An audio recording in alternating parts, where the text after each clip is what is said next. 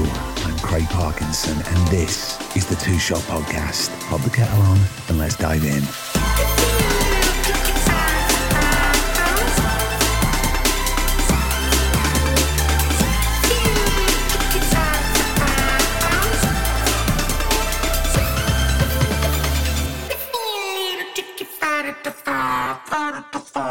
How the devil are you? Well, there's only 6 more times I'll be asking you that. But right now, I'm asking it again. How are you? Is everything good? Are you well? Good. So, here we are. The last 6 episodes of the Two Shot Podcast after a 6-year run. And we're going out on a high. We've got some great guests coming up to you before Christmas. I think you're going to like it. I really hope you do. We've got actors. We've got writers. We've got a comedian. And that's all I'm going to tell you. So each week, you're going to have new, fresh, interesting conversations. But then the finale, the very last Two Shot Podcast is going to be something special. It's going to feature 2 people that you've heard before, and I'm not going to say anything else because I'm recording it this week. I'm jumping in the car and going somewhere, and I can't tell you where. I'm very sorry. But let's get into it. So that's where we are now. I'm recording this in my living room at the moment, but last week I went to London. I went to the Two Shot spiritual home in London, Soho, to Maison Bateau. Big shout out to Tanya, who over the years has always let us record there when she can. Guests like it. We hear the chink of china, teas being stirred, cakes being eaten, but more importantly, we get down to fantastic conversations with people. So last week, I went to go and meet the brilliant author, writer, journalist, Mr. Neil Forsyth. Now, if the name doesn't spring to mind any of his work, let me tell you, this is the guy from Dundee that created the fantastic character, an entrepreneur and cheeseburger van owner, Bob Servant, brilliantly brought to life by Brian Cox. If you watched The Gold recently with past TSP guest Jack Loudon, that's Neil's work. Mark Bonnar is a past TSP guest. He starred in the groundbreaking series, I will say it, groundbreaking, award-winning series Guilt, which is all available on iPlayer now. There's 3 seasons. You've got no excuse on these cold winter nights not to get stuck into Guilt first, then move on to Gold, and then go out, buy the new Bob Servant book that we speak about, and tune in to the radio show. Anyway, there's loads of ground that we cover in this conversation. Neil is fantastic company, as ever. It was slightly emotional, I must admit, to start the last run of 6, knowing that I've got pretty much all but 1 lined up, and there's loads of people that I just couldn't fit in because of time restraints, because we've got 6 episodes to get out and then it's done. I'm not going to wang on too much because I might cry. So let's go to Maison Bateau. Let's go to London Soho and let's meet Mr. Neil Forsyth. This is the first of the last of the Two Shot Podcast. I'll see you at the end.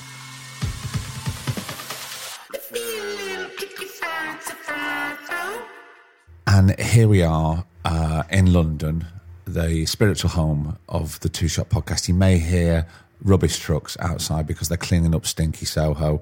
And I'm here with my early morning guest, Mr. Neil Forsyth. How are you? I'm very well. Thank you for having me. Thank you for coming this early. It's good to be here. I'm very aware that your magnificent podcast is winding down. Well, you're spunking one of your last guests. I mean, it's for a writer. I mean, I don't know if I would choose that choice of word. This is like it's Parky's last show. Yeah, everyone's expecting Billy Connolly. And you bring on the Crankies. Well, we've got stories about the Crankies. Yeah, I'd love to see. Everybody's got stories about the Crankies, I'm sure you have. It's a two-parter. Now, usually I start in a certain way about choosing questions, but I'm going to start differently. I thought I'd start with a joke. That's a ballsy move, isn't it? Brave. I'm reading a book at the moment by Bob Cryer about the genius of Barry Cryer. Mm-hmm. And there's a tenuous link which we'll go on to. So should we start with a joke? Please do. Let me get my readers on right there. So here we go. A man says to the doctor, he says, I think my wife is going deaf, but I don't want to mention it because it might seem tactless and insensitive. Is there a way I can find out without her knowing? And the doctor replies, there is, and it's quite easy. Choose a moment when she has her back to you, say something in a normal voice, and if she doesn't answer, move a few steps closer and say it again. Now keep going until you get an answer, and then you'll get a good idea about the state of her hearing. So, the man comes home from work and he sees his wife standing with her back to him in the kitchen. He says, what's for dinner? No answer. So he moves a few steps closer. What's for dinner? Again, nothing. He moves in again. What's for dinner? Still nothing.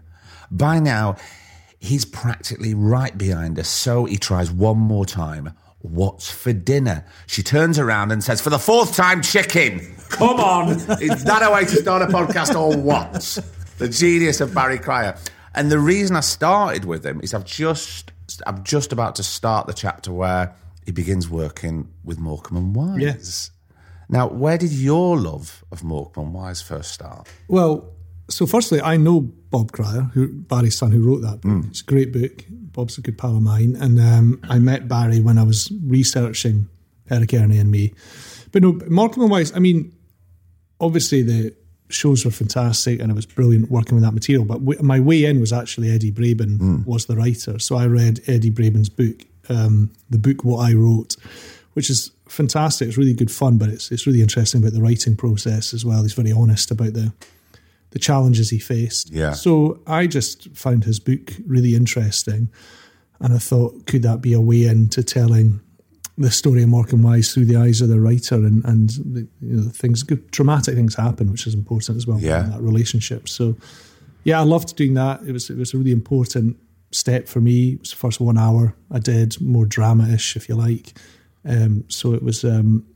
very happy memory of making those. But there was a certain time, quite a while ago, because this was like, what, 2017? Yeah, probably around that, yeah. And there was a tendency to have sort of well-known comedians playing sort of past comedians, but you didn't do that. You chose to have incredible actors who had sort of comic chops, but also deep dramatic chops as well with that. Were you ever forced into... Or will we think X, Y, and Z should be playing sort of these iconic sort of comic characters? No, I don't think so. Probably because the nature of the script, that it was quite dramatically led, I think. Yeah. And it needed to feel that depth and nuance of performance. And also we cast it, so we had tapes to show them. So we said, look, how could you not cast X, Y, or B sort of thing? So it was... Mark Bonnar played out at Morecambe. Absolute blinder. Yeah. I mean, both him and Neil together. School, the partnership that we never knew we needed on telly, really, wasn't it? It was brilliant. Yeah, they were, and the Stephen Tompkinson said, absolutely. It's just, it was brilliant.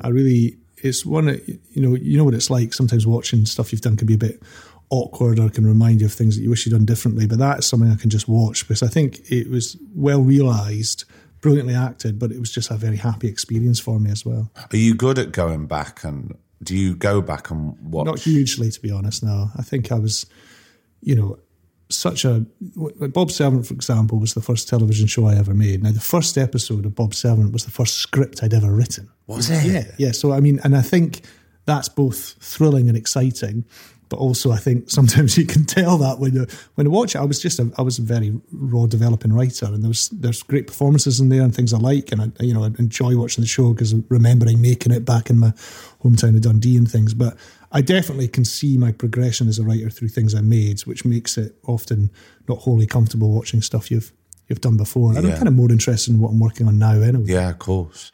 And I want to go back to Bob Servant because I think that'll probably bring us to sort of where we are now. But can we go back to Dundee and talk about growing up there? Dundee was a fantastic city. My parents are still there. I'm there all the time. I was there last weekend, and it was a really, when you get older, you appreciate more where you grew up. And I grew up in Broughty Ferry, which is a lovely part of Dundee, down beside the river. Kind of idyllic childhood, really. Going to the football, playing football, cycling everywhere. And I think for me, it was about quite quickly realising I wanted to be a writer, How quick? At what sort of early age was that? It's just what I was good at. It's what I was good at school, and also that kind of storytelling thing. Growing up in Dundee, you need to have a little bit about you. So you could either be hard as nails, brilliant at football, or you could tell jokes and stories and so on. And it was the latter where I felt my strengths lay. Yeah. And... that was something I just enjoyed doing, telling stories in the playground and at football grounds and things like that. And when I was younger, we used to sit having our tea as a family. I had a brother and sister, and we're all sitting there. And then cut to 2 hours later, my dad's doing the dishes, and I've still got all my dinner in front of me because I've just been too busy blathering. Yeah. So it's that, and then at school, I was good at English, and I was encouraged by a couple of really good teachers. And well, that's it. That's the important thing, isn't it? Hugely, to be encouraged. Hugely, yeah. Mr. Ferry was called. He came in and did the kind of the class that I was in, and he was just really interesting. He would just come in and say, right, today we're just going to do something completely different. Well, let's just do a court case, right? You're the lawyer, you're the accused, and you just have to act the parts and quickly write something. And he was just a kind of inspiring guy and very encouraging of me. So that was always what I enjoyed doing. I wrote for a football fanzine when I was young, and seeing my name in print at 13 and things. It was what I wanted to do, but probably similar to you, Craig, growing up, provincial city, pre-internet, that stuff just felt laughably impossible, the idea that could be a career. Completely out of reach, yeah. Especially, I don't know if you knew, I certainly didn't know anybody of my age around Blackpool that was making a living, doing what they wanted to do as an actor at all. Were there anybody you looked up to? Yeah. Brian, so I used to get the Dundee Courier, and the Dundee Courier back in those days was like the adverts. The small ads were on the front page. That was the kind of model. It was a very traditional newspaper. And but then within they'd kind of almost slightly grudgingly look at cultural issues here and there, but always through a local focus. So Brian Cox would be in it. You see, so Brian is from Dundee, and there'd be photos of Brian seeing this new film he was in or a new play he was in. And then also remember Ricky Ross and Deacon Blue. Ricky's mum and my gran were best pals. Oh, were they? Same block of flats and stuff. So that was just the fact people from Dundee had gone and done a creative career that had kind of resonated, and they'd made a living out of it first and foremost, but also, they'd succeeded, did definitely give you a bit of possibilities, even though there was different areas that I was interested in, just that creativity, like, oh, maybe there's a path to that one way or another. So you kind of cling on to those things a little bit when you're younger. So what was the next step for you, the next logical step? Was it to stay in Dundee and go to university there? I went to university in Edinburgh. So I went to school and went to university, and I came to London for a bit. I did all these things on the surface, but it was kind of things that I thought I should probably do. But behind it all, I was just always writing, but I didn't have the confidence to sort of voice it, like, this is what I want to do. I didn't do English literature at university, for example. Oh, didn't you? No, I should have done. But again, I didn't quite have the confidence to be that specific and that clear in your ambition sort of thing, that I want to be a writer, because you feel that you're 99% setting yourself up for failure, really. So Christ, what comes next sort of thing. So I just always wrote in the background, creative writing, but I also wrote for football magazines and the early days of football websites. I was always writing. And then, so what I did was, in my kind of early 20s, I went back to Edinburgh, and I decided that I almost made the decision that I'm not going to do a job that could be a what you'd see as a conventional career, for example. I'm not going to go and take a graduate position somewhere in a job that's maybe got just enough creativity in it that I could get my head around doing that for 40 years. So I just went back and worked in a pub because I thought, enjoy that, enjoy speaking to people at the bar. And I think this is the kind of work, particularly working at night, that I can maybe keep trying to push this writing thing during the day. And also the amount of sort of rich characters that you meet that walk into a pub. I mean... Hugely, it's starting to write itself. Oh, there's lines from guys, you know, that drank in the pubs that I worked in Dundee and Edinburgh that still go into my shows now. Oh, really? Oh, 100%. There's a line that I put in every show I write, okay? And this was a guy that used to come in the afternoon to the pub in Dundee, and every day I'd say, how are you getting on? And every day I'd say, you see it all, son, you see it all. And I find it so funny that he said that on a daily basis as if he'd never said it before, and if it just summed up his whole life outlook. So anyway, I've just put that line into all my shows. So in The Gold, in the first series, Tom Cullen's character, John Palmer, goes to the guy that puts the hallmarks on in Sheffield and says to the guy, how you doing? And the guy says, oh, you see it all, John, you see it all. And actually that actor delivers it so brilliantly. He was fantastic in that, I must admit. So you find, you're just speaking to people and chatting and hearing kind of stories and things. And so that's what I did. And so it was kind of all or nothing, really. How long was the pub work for? Oh, like well into my 20s. I mean, I kind of... and. You know, looking back now, you think, God, that's so young. But it's not young when if you're 26, 27, your contemporaries are maybe starting to progress in careers, having families, things like that. So there was definitely lots of moments where I thought, God, is it going to work? But I just knew it's what I wanted to try and do. And it was, because I didn't have any qualifications, it was just this slow meandering way in where I started off doing football match reports for the Scottish newspapers. That was the first writing ever, which was like 200-300 words on Ross County, St Mirren, things like that. And I loved that and learnt a lot about writing. You know, when you've got 200 words, every word has to count. Yeah. Constantly editing yourself and you're writing the story of the game and you've got limited time to do it. If there's a last-minute goal, you're screwed. You have to start again. And, you know, so I really enjoyed that. And then through newspapers, I got into the kind of men's mags back in the day where they still sort of had articles, Maxim and FHM and things. And then from there, I just started doing books and worked my way from there. Was there an end game plan? Did you know that... Because you sounded very happy just writing those 200 or 300 words for football. And then obviously it moved on to features for those magazines that we don't see anymore. Second top shelf. Second top shelf. So was it going to be... I wanted to be a screenwriter, I wanted to see my stuff on the telly, I wanted to see my stuff at the cinema, or was it novels that were the... Probably. I mean, I think it was slightly levels of audacity, like when you come from that sort of background where I thought, well, maybe I could do that, but I certainly couldn't do 5 Steps Later, but maybe I could do a match report, you know. But I mean, I remember a moment when I don't know how old I would have been, not particularly old, but Cracker made a big impact on me. And it made a big impact on everybody, Jimmy didn't Gavin. It? Have you worked with Jimmy at all? No, not at all. I mean, even when I was growing up, when Robbie Coltrane was on telly doing that, I don't think we'd ever seen a character like that. No. And then when Bobby Carlisle came on, that was such a huge impact. To this day, I know now when you see the top 50 shows of all time in the UK.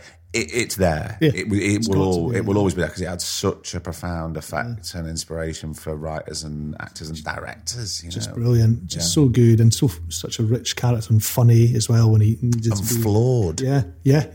Super flawed. Yeah, and unashamedly so. Yeah. So there was a moment when I was watching that when I don't know how old I would have been, not particularly old, maybe around 20, and there was a episode where Fitz's mum had died, and. He hadn't shown any overt emotion, and then he went to her house, and I think it was a calendar or a poster on her wall had come away at the corner, and he lifted it to put it back, and there was the blue tack there with her fingerprint on it, and that's when he showed emotion. And I just thought, I had this real moment of like, someone's written that, you know, someone's thought about that moment and how to convey it, and there's not even any dialogue, and, you know, how to capture that human experience through a kind of microcosm. Wow. And just thinking, Christ, that just sort of blew me away. And so I think writing television was probably always the hope, hopefully ends ambition, but as a standing start, that's ludicrous. Whereas I could get my way in through these other areas. Because it's one thing writing 200-300 words for football because you're writing what you're seeing. Yeah. So it's all factual. But I'm starting to think that the confidence is building through writing the football stuff and the factual sort of features. Yeah. For that, when was it right? I'm going to start writing what's going on in my own head and my own heart from there. If I'm honest, that would probably mean Guilt, to be honest. Really? Yeah, I think that so. Far ahead? I think so. I mean, it was like, you know, I wrote a book called Other People's Money. My first book was about a credit card fraudster called Elliot Castro, a young Scottish guy. And there's definitely some of my childhood and younger experiences that went into his story in that book. And then I wrote a couple of novels, which I'm very pleased with, but, you know, they're very much their own escapist stories in themselves. And then Bob Servant obviously came through the books, and there's a lot of my voice and background in that. And there's look, I'm in everything you write as a writer, you're in it. Every character you create, you're in that character to some degree. But in terms of really finding my, I guess, voice without kind of sounding pretentious about it and feeling like that feels like a distillation of what I had in my head on the screen. I do think Guilt would probably have been the first one of them. How nerve-wracking was it to sort of pass over a first draft of something for the first time? And is there someone that you always let read sort of first, or does it go? Well, my wife's my script editor. So, is she really? Yeah, Rhiannon. So she's amazing. So she's my script editor. So that's you know, there can be some tense dinners. But by and large, it's very, very positive and productive, and she's always read my work. Right back at the beginning, Bob Servant was a guy called Owen Bell at BBC Scotland that got passed one of the books and got in touch, and that was seismic that he did that, and eternally grateful for him, and he was great in guiding me into the TV process that, you know, I didn't know anything about. So I think just doing something gave me the confidence to do the next thing. And it's unbelievable how much confidence is part of it, isn't it? When you're young, working in the creative industries and anything, it really is. It's like and the thing is, part of that's logical and correct. You know, people talk a lot about kind of imposter syndrome, and I understand that, and I understand people that might have that, but for whatever reason. But with me, I think that what I had in the early part of my career was actually an entirely logical and accurate recognition of the fact I didn't really know what I was doing. It wasn't imposter syndrome. It was a very accurate appraisal of my understanding of the system and my ability. So it's like, I actually think that you've got to embrace your flaws a little bit, particularly early on, and be aware of them. And I think it's much more important to be an improving writer than a good writer. You know, it's about trajectory and commitment to learn and commitment to get better and put the work in. I think that's the same with acting as well all the time, because I'm sure you've seen it all the time. You can drink your coffee, it doesn't matter. It's kind of quite nice to hear that. But, you know, there's a fine line between confidence and arrogance. And if it tips over into that, it's like, well, we're just sort of lifelong learners, really, I think, in this. And I think that helps us progress, whether it's being in front or behind the camera. How do you feel differently now going onto a set than the first time you went on a set? That I deserve to be there. Yeah. In a very confident way, but hopefully in an inclusive way, to everybody that's there, whether, again, in front or behind the camera. It's never, I'm here. It's just like, great, we're all here. Yeah. And we're all hopefully pushing in the same direction. Very rarely. Well, let's get your IMDb up. It's not about me, Forsyth. Now, earlier on, you mentioned people who, when you were young, that you saw in the local paper. Yeah. One of them was Brian Cox. Yeah. So how, for those that don't know, we do need to talk about Bob Servant and also where your collaboration, because there's been a few with Brian Cox start, and when you were writing Bob Servant, loads of questions there. Did you have him in mind? Because obviously when people who know Bob Servant now, when you say it, that's that, don't think of Mickey Mouse, don't think of Bob Servant, Brian Cox comes in, I'll take the last question first. So it's funny when I wrote So Bob Servant is yeah, we've got to explain who he is. Oh, God, I mean, that would take the rest of the podcast. In short, he's a fictional character I created first in a series of books where he's a Dundee cheeseburger van Svengali. That's how he describes himself. And he's a local man done good and sees himself as a great kind of hero of the people, if you like. So, but the first book I wrote, Bob Servant book, which was when I was exchanging emails with spammers, genuine emails where I was pretending to be this old, slightly confused guy in Dundee. And then I wrote his memoirs, Hero of Dundee, and a few other books. But with the first book I wrote of Bob Servant, I did Scottish book festivals, usually to like five blokes, you know, and I did, but every Scottish book festival I did, almost invariably someone would say, well, I'm from Dundee, and that's why I bought the book. Someone got it for Christmas. And this has got to be based on Charlie Cox. Right. Now, Charlie Cox was a infamous Dundonian newsagent. Right, he had a newsagent in Monteith that was a small shack in a hedge, like it was almost completely consumed by a hedge. You had to kind of work your way through to get in, and he was a real sort of eccentric character. And so, like, and one of the stories I remember someone telling me was that he went in there in his school uniform on his way to school and said to buy some chewing gum on his way in. And Charlie Cox said, I've got no change, would you take a cabbage? Right? And that was the sort of level of absurdism from this character. Anyway, that's Brian Cox's big brother, Charlie Cox. So before there was any suggestion that Brian would be involved, people kept bringing up his brother. And when Brian came and did the first incarnation of Bob Servant, which was Radio Scotland, lunchtime radio, he got into... I never mentioned this to Brian because I thought he might be offended. Yeah. Brian did an interview reporting Scotland, the news programme up there, about coming back to Scotland to play this Dundonian character. And he said, you know, in fact, the person this really reminds me of is my late brother Charlie. And he'd never, you know... And then he told me all these stories about Charlie, about how he used to call the VAT man the posse, and he'd say, I'm on the run from the posse. And when he thought the VAT were coming to get him, he'd go and hide in his caravan in Teeling, which is 3 miles outside Dundee. Anyway, so Brian then enjoyed telling me these stories. So it's really interesting. And then Brian, I got involved because it was all this serendipity with Bob Servant, you know. And so, first of all, the first book, blink and you miss it, went out of print. This little London publisher printed it, wasn't sure what they were going to do with it. Nothing happened, and that had gone, and Bob Servant had gone, and I was off doing something else. And then my mate said, oh, have you seen Esquire magazine? And I got the magazine, and they had a feature called The Funniest Books Ever Written, and they'd asked authors to name their favourite book. And Irvin Welsh had named the Bob Servant book. Now, Irvin, who I hadn't met at that point, right, a mutual friend had given him this book, and he'd done this really nice piece about it in Esquire. So I took that to a Scottish publisher and said, look, would you consider reprinting it? Put this on your front cover, this from Irvin. So they did do, they reprinted it, and it was that book that sort of took off a wee bit and got the BBC's interest. So there was great luck with me there. And then the BBC Scotland wanted to do it for radio, and they said, well, who could we get to play it? And I said, well, the dream would obviously be Brian Cox, but I don't know Brian.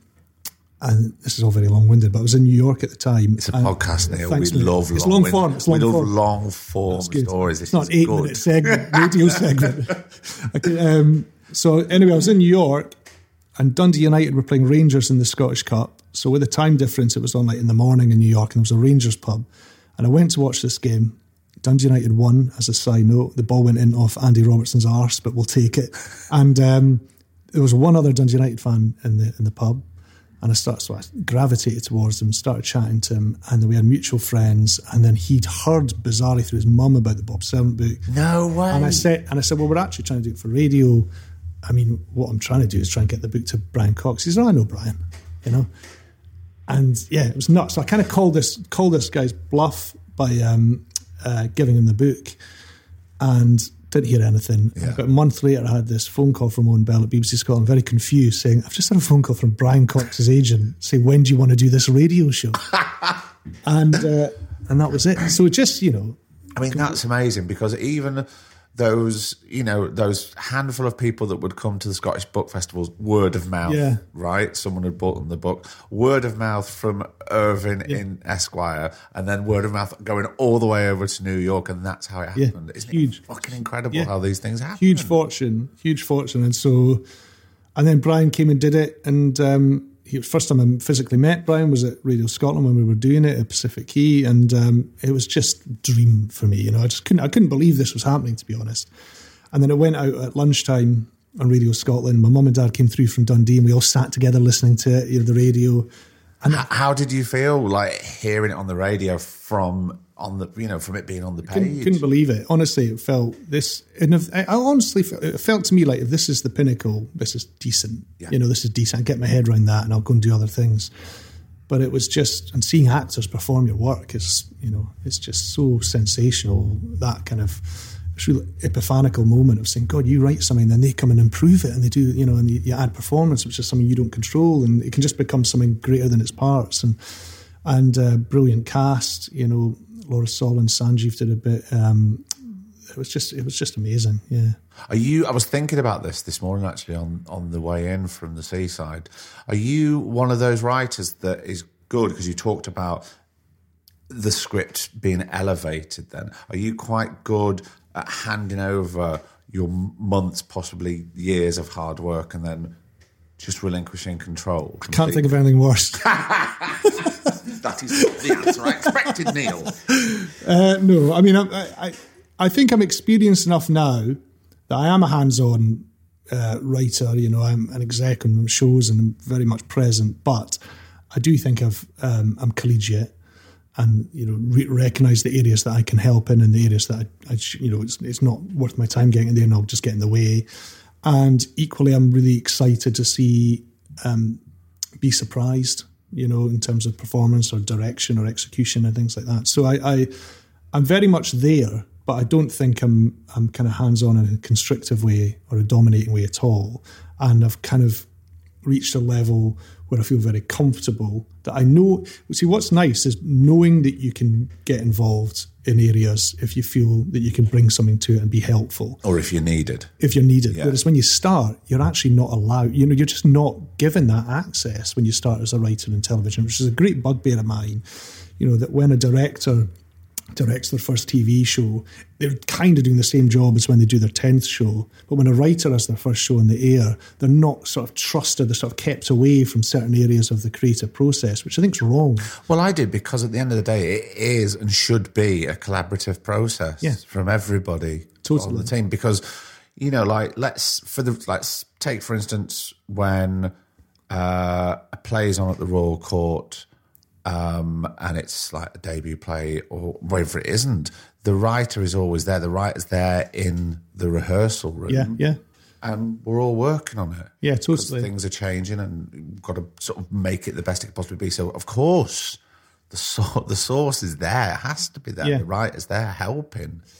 Yeah, no, I'm just across it from the writings, the rehearsal to the shooting to the particularly the edit. I think, you know, I do a lot in there, but again, in a collegiate, trusting, respectful way. But I do think it's to the benefit of the project, and I do think writers, particularly early in the career, are a little bit, not for malicious reasons, but they're just not given that overview which they should be given, because it makes them better writers and it helps them develop as a career and make better shows and everything else. So, and it's quicker, you know, otherwise you're going to have a lot of secondary conversations. So something's coming out of the rehearsal, the writer wasn't there, we better go and speak to him, and, you know, or even on set it's like, well, wait there, we need to make a phone call. It's like, well, if we were all here together we could solve this problem. And then also there wouldn't be, you know, choose your battles what you need to do and what you want to change. I also spend a lot of time on the scripts. I spend a lot of time in dialogue. So I think that it's obviously in rehearsal is when it's more fluid and it's interesting to hear it spoken and you can agree in the room that things aren't quite right. But certainly once we're filming, I do feel that, you know, a writer spent a long, long time writing that script, and a kind of instant reaction on a set for if the first take doesn't work for whatever reason, look at other reasons to make. Don't go to the easy answer of cutting a line or chopping a line, you know. I think that, anyway, that's my very biased view on these things. No, but I agree with you, and I think a lot of people would, because I've been in those situations before, and not necessarily that I've had a problem, but I've certainly had problems in the past. But I've been very lucky with people I've collaborated with that, you know, it's right, if the first take doesn't work, then there needs to be a way around it, because somebody, as you say, has worked very hard on this. Yeah. I think it's slightly easier, even though I think comedy is much harder than drama. It's slightly easier when you can see that a joke isn't working when we're in this certain situation or with this certain cast, and it just needs it. Sometimes it's just the tiniest little tweak, and there we go. That's why it works. Oh, I mean, the best thing in the world as a writer is seeing an actor take a line that you were, you know, it's a bit pedestrian on the page and just find some aspect to it. And that happens all the time with great actors, and it's so exciting.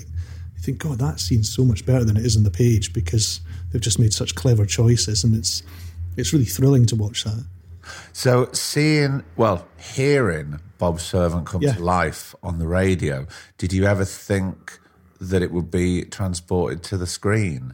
Well, it was, I think having Brian on board made it certainly possible. Yeah. Oh, hugely. It wouldn't have happened, I don't think, if it wasn't Brian. And also, I was very fortunate that that point of time was when there was still a bit more money in television. You know, BBC Four were making shows. You know, Bob Servant was on BBC Four, you know, and I don't, they were making back then probably 4 sitcoms a year, you know, which is just largely gone, sadly. And so BBC Scotland took it as well. So I think the Scottishness of it, the fact it was regional TV, the fact BBC Four still made things, and Brian Cox. So to be honest, all those things came together to sneak it on the screen a little bit. And it was such a happy experience making it. I mean, we shot Glasgow, but also Dundee. When we shot in Dundee, I stayed with my mum and dad. I got up in the morning, walked round the corner to Bob Servant's house. It was crazy. It's the dream. Yeah. People are walking past filming that I knew, and you know, I'd go for a pint in Broughty Ferry at night on my way home. It was unbelievable experience, and really, really exciting. Some such fantastic actors in it. So it was a very kind of exciting time of my life, really. And let's just come up to the present with Bob Servant now, because it's going back on radio. Is it around Christmas? Yes, right.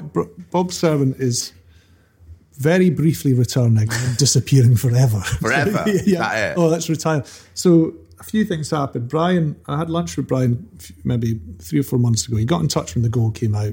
Very sweetly enjoyed it, and we had lunch, and he was very kind about it. And he'd said a couple of times the last times I've seen him, he'd sort of throw away, more Bob, you know. And I thought, well, I think, Brian, I think you like the sound of that, but I think the reality of doing that, in Scotland and having to learn the lines and trying to find time in your schedule and all this stuff, and not necessarily something I want to do in terms of television, but it started on radio, and I said, well, what about we finish it on radio? On Radio 4, and then for the actors, as you know, they love it, and quite rightly. No, don't learn the lines, no makeup, there's no hanging around, you're just battering it out, scene to scene. I can just direct it, it's just really simple for me. So I also thought Bob Servant is the kind of man who would feel that it was important for him to retire from public life. And let everyone know. Despite nobody going about their business wondering if he was involved in public life. And it reminded me of when Andy Cole retired from international football, and he hadn't been picked for the international team for about 5 years. And, you know, it was that sort of thing. It just felt funny that Bob would think this was important. Yeah. We marked his... So we did this 2-part Radio 4 thing with Brian, Johnny Watson, Greg McHugh. Oh, lovely Johnny Watson. Greg McHugh. And lovely Greg. Yeah, Rufus Jones, Rufus and Phyllis Logan and Lulu. What? Yeah. How? So did you, obviously you must have wrote Lulu in your script. Lulu was in the book. She was always a kind of great exotic figure of fancy for Bob. You see. Yeah. And when I said to Brian, there needs to be a sort of love interest, and I said, well, in the books it was always Lulu, and Brian said, well, I know Lulu. And I thought, why can you fucking mention that before? So they're near neighbours in North London. So they.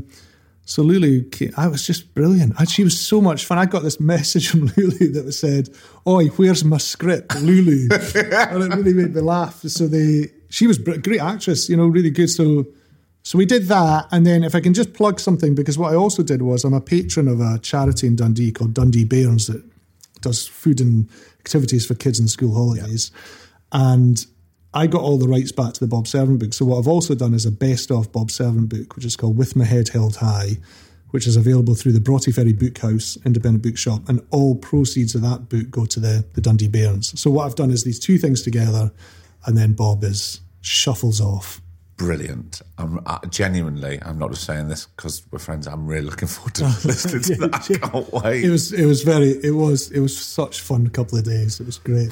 Fucking Lulu. Johnny Watson as well is back in it. I love Johnny Watson. Yeah. What a lovely kind man. We worked together on Doctor Who. Oh, of course. He's a good fun man. Yeah, he's good.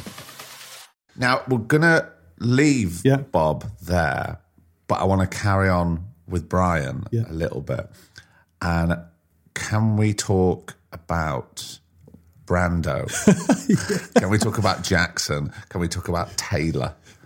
To a degree is my answer to that. The thing is, what I will say, which I don't know if you know, you have full editorial control. We can that helps. We can cut, edit around anything here. Of course we can. But this, people listening may go, what are you talking about, Parkinson? So could we talk about absolutely. Urban Myths? Yeah, of course. So there's a show for Sky Play. Was it Sky Playhouse? Sky Arts. Yeah. And it was called Urban Myths. Yeah. And I'll leave the rest to you. Oh, cheers. Obviously I'm going to pop in occasionally. But Why you put your coat on? The Urban Myths are a great series in Sky Arts. I did a few of them. I did one about Samuel Beckett. Did you do one with Midge Ure? I did one with Martin. It was backstage at Live Aid, which was great fun. Martin played Midge Ure. He was brilliant in the role. Rufus, Cardinal Burns, lots of brilliant actors in that one. And then I did, what else did I do? I did Margaret and Mick and Margaret, which was about the Mick Jagger and Princess Margaret friendship with Kelly MacDonald playing Princess Margaret brilliantly. Yeah, and then I did a slightly more ill-fated one called... I can't remember what it was actually called now, but it was... now, the story is... that on 9/11, Michael Jackson, Elizabeth Taylor, and Marlon Brando were together in New York. And when the towers got hit, they panicked and got in a hire car and drove, I think, to Ohio or something like this. And this is this sort of apocryphal story. And we shot it, and it did not end up going out because there was a bit of controversy about some of our casting, the Michael Jackson role, which was the... Of course, the inevitable casting of Joseph Fiennes, who was brilliant. The inevitable casting of Joseph Fiennes. That's a joke, clearly. When register. My listeners are very intelligent, Neil. Yeah, they're very intelligent. Anyway, it didn't go out. No, but what the public missed was Brian Cox as Marlon Brando and Stockard Channing as Elizabeth Taylor. And those two together were so funny. And so believable. I bet. And Carrie Fisher was in it. I heard Carrie Fisher. It was one of her last roles, right? Carrie Fisher, I'm trying to remember it all. It was such a mad experience, the whole thing, that she was Elizabeth Taylor's, I believe, stepmother, Eddie Fisher, I think. That's right, through for a period. I think she was in London. I think she knew one of the producers. And for whatever reason, she wanted to get involved. So she came and played a burger bar attendant. Back to the burgers. Right? Back to the burgers. And it was just insane. So people said, Carrie Fisher's coming to this role. And no one quite believed it. And then we were shooting, I think, in like some burger place in Essex. And she just showed up. And she had her dog with her and her assistant. And she was lovely. And then I remember we were so up against it with time. I think the director had to go peel off with a tiny second unit to grab something, and I read in for her. So I've acted like this across from her, just off camera, reading in as you do with Carrie Fisher, who's just fixing me with her amazing sort of eyes of hers, and I was shaking at a leaf doing this thing. So she was in it as well. I mean, yes. It's the maddest thing. It's the maddest thing. But what is quite funny about that is people now see it as this great lost classic, or why was it never shown? And so I'm quite happy to let that artistic view of it build and not show people the perhaps slightly more ramshackle realities that is something that was shot in 4 days. But it was crazy. It was a crazy thing to go through at the time. But it's it's the kind of world you live in, and I really enjoyed making it, and brilliant performances, great fun, and you move on. And also, if there's no control there, is there? If it decides to get pulled, it decides to get pulled. Yeah, exactly. I mean, it was. I mean, we talked about going, choosing your battles. Then, was there any part of you that wanted to sort of go to war about that? Probably, but honestly, it feels like a long time ago. It feels several projects ago. It's not something I lose any sleep over. I don't want to talk about it, Craig. That's fine. I don't. I've talked about it, Craig. I mean, I had to bring it up, Neil. And if you mention it again, I'll fucking walk. Now, we spoke before about confidence, and you mentioned the brilliant Guilt. Yes. I'm not saying yes to the brilliant, but... I am, and not just because I know a lot of people, because it's a fucking great show. Was it always your intention to go to BBC Scotland with it first? Because no, obviously you're down here. Yeah, down here. But I actually pitched Guilt in America with Sacha Baron Cohen's company, and just as a pitch trying to get a script deal, I used to go over and do that, quite a lot of that. And I'm very, very, very glad I didn't sell it, because my experience in America is maybe half a dozen pilot scripts have sold and got ordered, and none of them have got made. Mm. And it's very hard to get them back legally and turn around and things like that. Just explain to me about that and speak to me like a child. I don't really understand how they do. Right. I'll set them up, you knock them down. So you write a pilot and it goes out, they buy it in America. And if it doesn't, So I go over and pitch the idea. Yeah. So you go over and you go around the studios and you've got maybe 15 minutes to pitch your idea. And what you hope is that they buy it in terms of ordering a pilot script. Right. So that's sort of selling the idea, if you like. So I've done that a number of occasions, and it's very exciting, very thrilling going around the studios and in the States and stuff. And but none of them have ever got made. And then you invariably, you just can't get the idea back. I think there's like a 3-year or 5-year thing, but it's very hard. Right, so once they buy the idea, they've got and then they don't make it, and then it's gone, you know. So I've got, you know, things out there that are still locked in the system in America one way or another.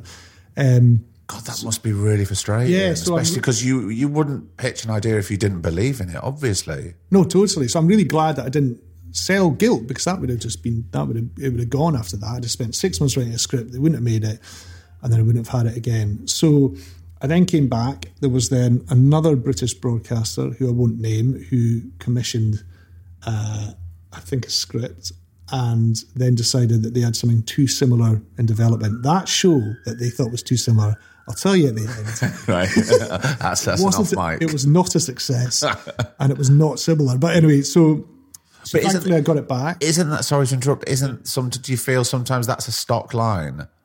Probably, yeah, probably. And but you just never know. You don't need to waste too much time thinking about that, otherwise you'd never carry on being creative. The biggest thing, but what they did do very kindly is just give me it back. Yeah. Quick turnaround. So then I had this script and I kept working on it, and I made it more and more Scottish, more and more specific. And then I saw Ewan Angus, who was in charge of BBC Scotland at the time. Now, Ewan had originally commissioned Bob Servant, and he said, so BBC Scotland were launching this new channel and they needed a drama to launch it. And I told him I had the script, sent him it on the Friday, he texted me at the weekend saying, I'd like to make this. And it wasn't as simple as that. There was all sorts of things that had to happen financially and writing of other scripts and things like that. But... was this based off... episode one? Yes, yeah, of episode one. And did you have to give him an outline for the whole series? I think it was episode one and then a sort of series outline. Now, it was going to be 6 eps. See, one of the great things that happened with Guilt was it was going to be 6 episodes. And then very late on, they realised they only had the money to make 4. So what I did was I took 6 episodes worth of story and crammed it into 4. So people talk about the pace of Guilt and things. That's because I crammed all this story in. Wow. So it's brilliant. Yeah. So then now that's how I write. I try to write at that level of pace. So... it's all these happy accidents. But I was very fortunate because Guilt, I don't think with my CV at the time, I would have got a drama away through London, basically. I just don't think I would have done. But do you think they take less of a chance, or they're... I just probably... yeah, probably. They probably want to see people that have worked within that genre a bit more. It was my first drama, really. Eric Ernie and me to a degree. But Ewan just sort of backed me, and then his successor who came in, Steve Carson and people there, they just kept believing in it, and they wanted this to launch the channel with this. And it's not an easy drama on paper. It's not like you're not like a detective show or something that you think is going to really hit those numbers.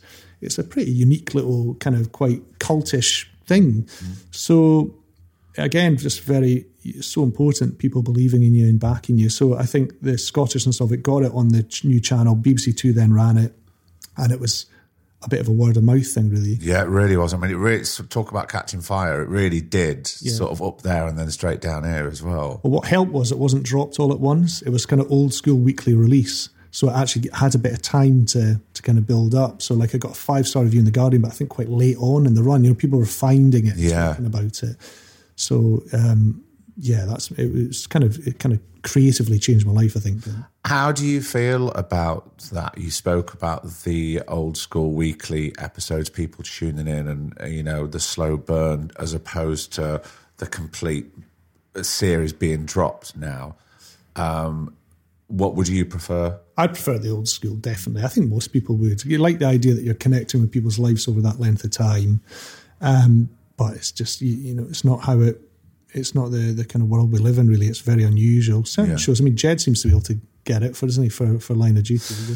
Yeah, I mean, he's one of the only people that I know that does it. Well, that and apart from certain streamers. Happy Valley, I think, did the same. Happy Valley did the same. I know Slow Horses on Apple does the same, as opposed to a lot of other people that just drop. Which is fair enough. I mean, I suppose it's, they probably look at it as slightly horses for courses, and I think that, you know, I think The Gold, for example, maybe is hopefully quite bingey, it's quite fast-moving, we tend to have a big finish to each episode.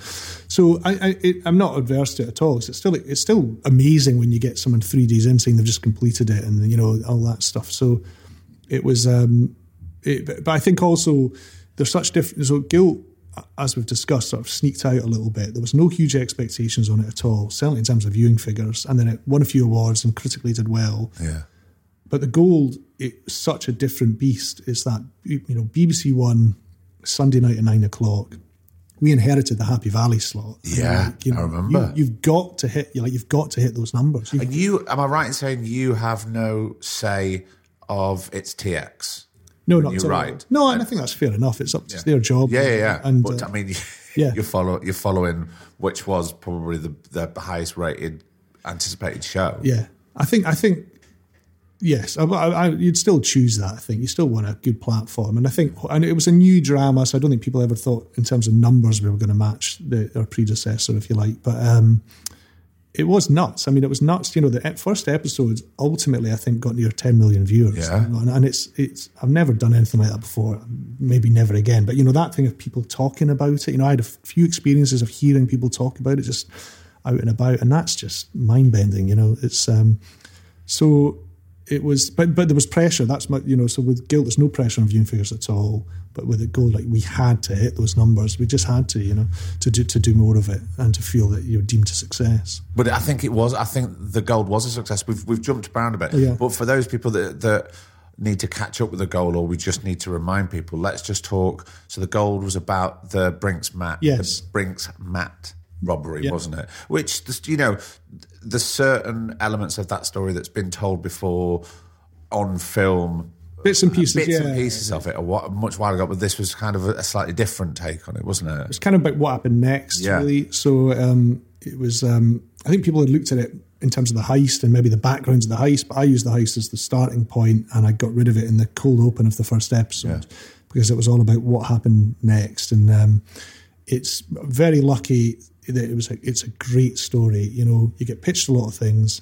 I'm sure you do as well. So sort of acting and everything else, where it's like a true story. Oh, this could be something. And when you look at it and boil it down, there's just not that much story, you know. It's maybe a film, but there's maybe three acts really. There's only three significant dramatic developments in that story. But The Gold is a very unusual and rare thing that it was so complicated and so far-reaching and went off in so many interesting worlds and areas and brought in all these characters that it became about trying to distill it down. And even in the canvas of 6 BBC 1 hours, which is a lot of time, if you write with pace, that's a lot of story that you go through. But even then it was like, right, how am I going to composite some of these characters? Or what? That's a great story, but I don't think it fits in for whatever reason. And it was just brilliant to come across it and to tell that story. It touched on lots of themes that I found interesting. So many brilliant characters that had their very unique motivations and positions within it. And I got I tracked down the detective, Brian Boyce, that Hugh Bonneville plays, who's still alive. He's in his late 80s now. And it wasn't easy to find him, but when I did, you know, and it wasn't easy to kind of win his trust, if you like. But then over time, he just hearing that first person account of the whole thing was fascinating. So yeah, very, very good story to come across for episodic television, I think. And it looked incredible. It looked high. It looked high budget. Yeah. It was brilliantly. I mean, Neil Courier was a lead director who won an Oscar during the production. Luckily, after he'd signed his contract. So yeah, got him. Yeah, he won the short that he did with Riz Ahmed. He won the Oscar. Oh right, of course. And so he went to the Oscars, won an Oscar, and came back to shoot in Dorking the next day. And so it was. So he looked amazing. And Lawrence Goff was also the director on it, who did brilliantly. So yeah, Luke and the design and everyone that worked on it in the kind of arts department were. But the music was great, and the costume, it just, yeah, it looks so rich. I mean, just a classy piece of work, really. It looked like people going, yeah, this is a fucking classy drama. And even, I think, the inherited audience of Happy Valley would have gone, oh, yeah, I'm into this, because it's very, very different for what we've just been with for the last 6 weeks. Hopefully. I mean, it was great for me writing something that has the budget that you can write something a little bit more cinematic, and it won't, you won't hit a wall in pre-production when people say, "The fuck's this, Neil? Can't afford this." Right, let's not. Yeah. So it was great, and we're doing a second series of it. So. Oh, you are! Yeah. Congratulations, brilliant. With the because there was a book that came out as well. Was that that was with a researcher? So Thomas Turner, who did a lot of research in the first series, did brilliantly insightful work. We ended up with this massive document of just research. A lot of it we just didn't have room for in the show, so we talked about it and we just turned that into a book. So it was sort of accompanying book, if you like, which tells the full story in lots and lots of detail for people that want to kind of hear more about it. Now, we spoke about the fact then that when you've got a larger budget, you're quite excited about what you're creating, the world you're creating. Is there an average day for you, writing-wise? Because I spoke to a lot of writers, sometimes they might get up at 5 and they'll work till like 9 and then they'll have breaks. Are you a 9 till 5? Are you getting up at 5 in the morning, or how does that depend? I do often do, so I've got sort of domestic duties, if you like, from 7. So I often, if I wake up at 5:30, 6, will definitely do an hour's writing, and I love that. It kind of settles me down a little bit. But beyond that, it's mornings are definitely more productive. And if I'm not under huge pressure, by and large, I'll work writing-wise till about 2-ish maybe, and then I'm pretty out of it. I mean, I think it's a diminishing returns. Sometimes with deadlines, you have to push yourself, but if you don't have to, if you absolutely knock your pan in all day writing, you're just not going to have anything the next day, and I think that, my big thing is that longevity, both in terms of career and in terms of writing, just keep it going. So, if I don't have to, kind of kill myself one day, do a good day's work, and then the last thing I always do is I do a list of notes to myself about what I'm doing the next day. So I always know, I think a big thing is know what you're writing the next day, so you don't spend that first hour procrastinating. It's not a blank page. You're like, oh, you're half asleep, here's a list of 3 jobs to do. I always try and send myself first thing to the hardest scene I've got to write, so I try and do that first. But I just, I work hard. I've worked the last 3 weekends because I'm in pre-production and I'm doing 100 things. So it's I definitely put the hours in. I've definitely got a good work ethic, which I do think is really important. You need to match that to the creative stuff. And but mornings are definitely more kind of productive for me. I was going to ask if you had any tips for writers, but I think you've just answered the question before I actually answered it. I think that's a really, really clever thing to make notes on what you're doing the following day. Yeah. So you said you're not procrastinating or, you're not switching on. And start with the biggest problem. I think that's the other thing, because otherwise that's just going to sit at the back of the mind. You go off and do the easy stuff. But also I think as well that if I'm busy and I have to keep going, in the afternoons I edit. So like I'll write in the mornings and the afternoons I'll go back, and that's when I'll go back and look at it. But the raw stuff I'll kind of get out in the morning so you feel you've done those pages, and then keep finessing it. But I enjoy writing, luckily. I read these interviews with some writers sometimes and it sounds absolutely torturous. Yeah, sometimes it sounds hellish. And I don't know, I mean, everyone's different. Certainly the times in my career where I felt like that, it's because I've been writing something I didn't really want to write, or working perhaps with people I wasn't particularly enjoying working with. Yeah. I wasn't enjoying the project as a whole, and I sort of lost my confidence in it. And I've had developments, like all writers, where by the time the script goes into the network, you're kind of thinking, I hope this doesn't get picked up to series, because I actually don't want to write. I've done scripts where I'm sitting there writing and I'm thinking, I wouldn't watch this. It's a horrible position to be in. Well, same when I sent the scripts and I'm going, yeah, I wouldn't watch this, and I don't even know if I'd want to be a part of it. Have you taken jobs early in your career where you're on the set thinking, I wouldn't watch this? So. Yeah. Yeah, let's get that IMDb up because it'd be good for the list. No problem, we'll do that. I'll finish the podcast. Very rarely. I think in my younger days, but then again, you know, I say that it's like I love doing The Bill, and I love doing Casualty or whatever it was, whether it was Whole Bill, Casualty, I can't remember, because they're building blocks. They give actors, it's like rep theatre. You know, it's like repetitive theatre doesn't really exist that much anymore. People don't go off to Stratford-upon-Avon for 18 months and continue, you know, rehearsing and performing in the evening. Whereas shows like The Bill, it's like you're on, bam, bam, bam. They know what they're doing. Everybody knows what they're doing. It's a great machine. There's actors there who have been there for 10 years. They know what you're doing. You're coming into, you've bust your leg playing football or whatever, and you just get out there because it's your first job in front of a telly. You don't know what that person does behind the camera there. You're just constantly learning and drinking it all, and I think it's brilliant. So no, in that respect, I don't regret any of those things. No, absolutely. That's good. No, I remember one time I went to America and pitched something with Sharon Horgan's company, and she was making Catastrophe at the time, and I ended up hoping to sell something as a single camera, and I ended up selling it as a kind of multi-camera sitcom thing, a kind of broader network, and writing that because it was a good job, you know, it was a chance to make something and everything else. But as I'm writing it, thinking I'm not doing a great job here, it doesn't feel my natural voice. And I remember Shan, who was so incredibly helpful and sort of kind through the whole process, she, talking about her writing process with Catastrophe and character led and what her and Rob Delaney were doing. And I think, God, I want to do that's how I want to approach writing, you know. And that was a kind of moment for me as well, where I kind of thought that stuff I'm able to sell, maybe like particularly sitcom stuff in America. And there's great sitcom writers, but I don't think I am one. I'm more thinking about this is stuff I can maybe do and maybe write, but it didn't feel kind of real to me. Yeah. And I think probably after that project and a couple more, I had this period where I thought, I'm just going to not write for a month and I'm going to just think about what I really want to do. And from that month, I read Eddie Brayman's book.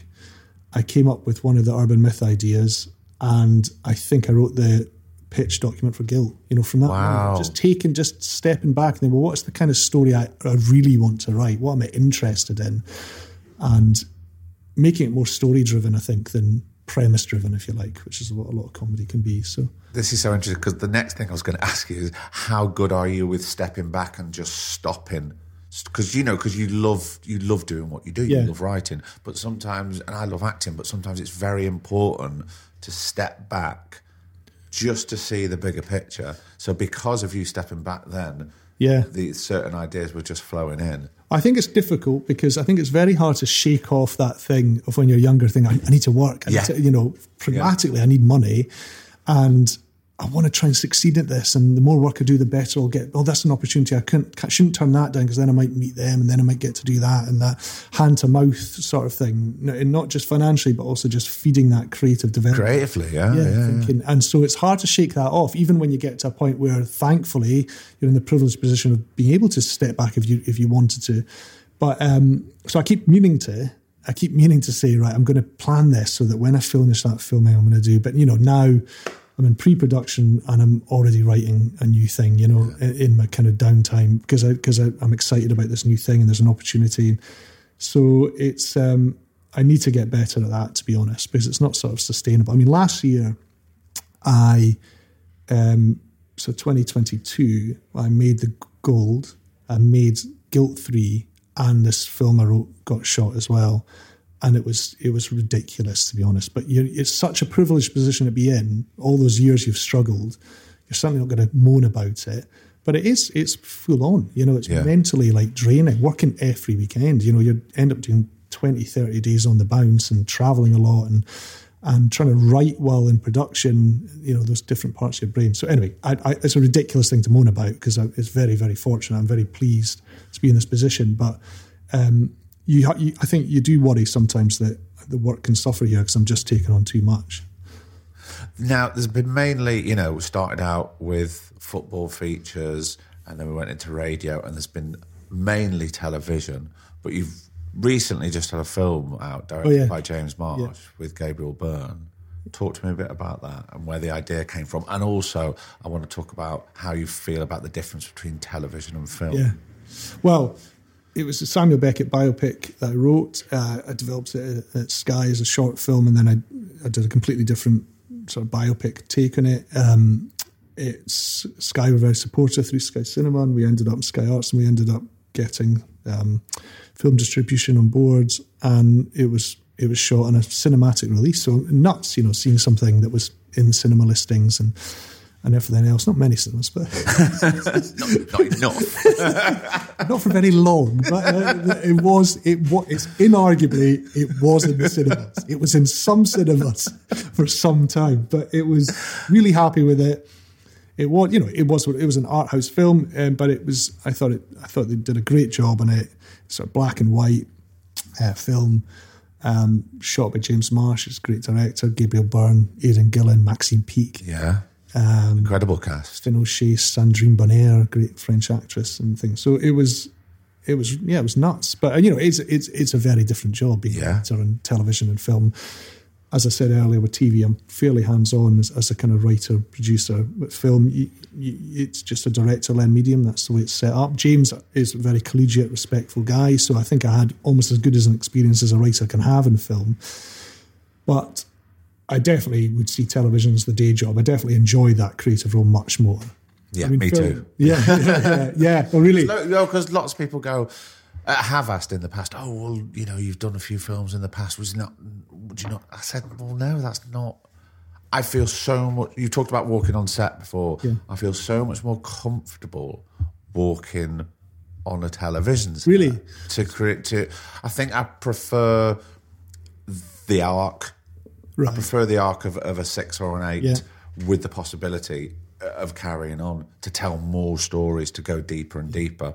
Whereas, you know, you've got that however long, depending on what your budget is.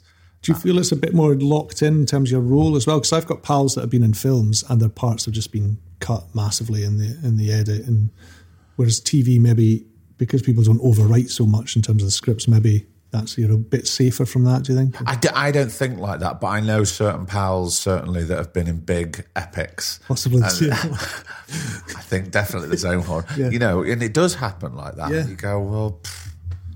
But, you know, I'll tell you, so this is the difference between film and TV for me as a writer. I went to Budapest where we filmed the Beckett thing, and the set was this huge... Hungarian apartment that was playing Paris, and within this set they'd... doing these dummy walls, set walls, and split it up into rooms.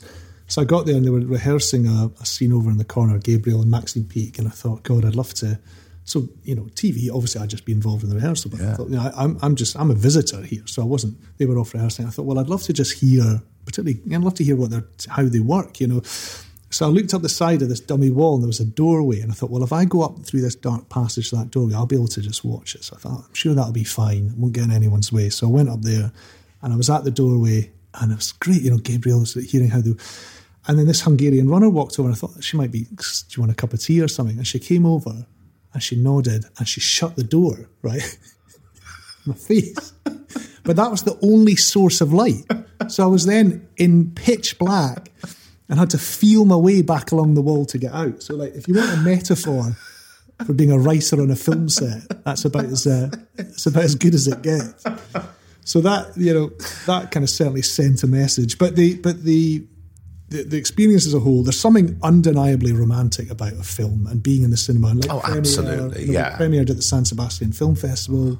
We went over there and it was great. So I feel that I had a great experience, worked with brilliant people, but I do think in terms of what I want to do, television is just feels like the day job and feels like what I really like that role. I'm comfortable in that role. Yeah. I like being across the process. I think hopefully I bring some value to it. Now, Neil, we're going to end where we normally start with a few little questions. Oh. I probably think I know this. A good film or a good book? A good film or a good book? What do you think you know? What do you think my answer is to that? I think I'd probably say a good book. A good book. Yes, probably. Particularly when I'm writing. When I'm writing, I just like reading at night or watching documentaries. I can't watch any sort of dramatic thing on television, or it infects my mind and I sort of lose confidence of what I'm working on.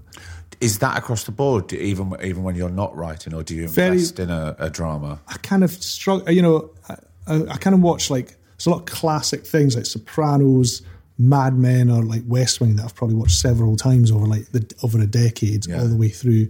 But in general, if I'm writing at night, I just try and watch something that's completely different. Speaking of night, Saturday night or Sunday morning? These days, Sunday morning, I'd say more. Yeah, true. City shopping or a country stroll? Country stroll, I think. Now, would you walk out at the interval or would you sit through it? Interpret that how you will. Difficult, because often you're going to watch something that a pal's in and you have to be very careful. So you would leave very carefully. I'd crawl out in the interval. And this probably, I asked this to, I suppose age comes into this.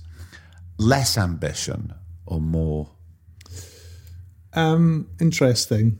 Probably it's less all-consuming as it was when I was younger. But the flip side is I've got to an area of working that I'm really comfortable with. So it's not really ambition to kind of go and do this, go and do that. I just want to sustain. Yeah. You know, and I think a lot about that. God, if I could just eke this out for 10, 15 years, I could maybe make another 4 shows and that's a decent, you know, all that stuff. So sustaining. Sustainability. Are you a better host or a better guest? Interesting. I think probably guest. I can just fully concentrate on guesting. You, Neil Forsyth. Positive or negative? Largely positive. Largely positive. True or false? Offence is taken, never given. I think that's very true. And yes, that's all I'll say on that matter. Another quote. There is nothing funnier than the fool who thinks he's clever. Yeah, definitely. What is it? I think Beckett said, and I can't even remember the quote, but it's something about, or Joyce maybe, the gap between what a man sees as his role in the world and the reality is where humour lies. I mean, that's a total bastardisation of the quote, but there's something in that. Just take that away, give it a wee polish. Neil Forsyth, you've been one of my brilliant final guests, and I'm so pleased we did this. Thank you so much. Thank you for having me, and thank you for the podcast, Craig, which I love. Bless you. And another episode is done. I really love that. I really hope you got a measure of Mr. Neil Forsyth and who he is. And if you want to delve even deeper, and I really think you should, go and watch The Gold, go and watch Guilt, listen and watch to Bob Servant and read Bob Servant where you can. Most is all on BBC iPlayer if you're in the UK. Yeah. Hard recommend. Well, I better get myself shipshape and sorted, because tomorrow morning, early doors, I've got a comedian coming round to my house to have a chat. And next week, I'll be back with you, because I'm jumping on a train to outside of London. I can't say exactly where, but we've got to sit down with a brilliant, brilliant actor. So, until next week, the countdown has begun. God, this has got so much more weight, knowing that we've only got a few more weeks of this. But hopefully this is going to keep you company between Christmas shopping and arguments around Christmas. Okay, we're here to keep you warm. Until then, I've been Craig Parkinson. He's been Producer Griff, and this has been the first of the last of the Two Shot Podcast. I'll see you next week. The Two Shot Podcast was presented by me, Craig Parkinson, recorded and produced by Thomas Griffin for Splicing Block. The remix of our theme tune is by Stolen Valor. Cheers.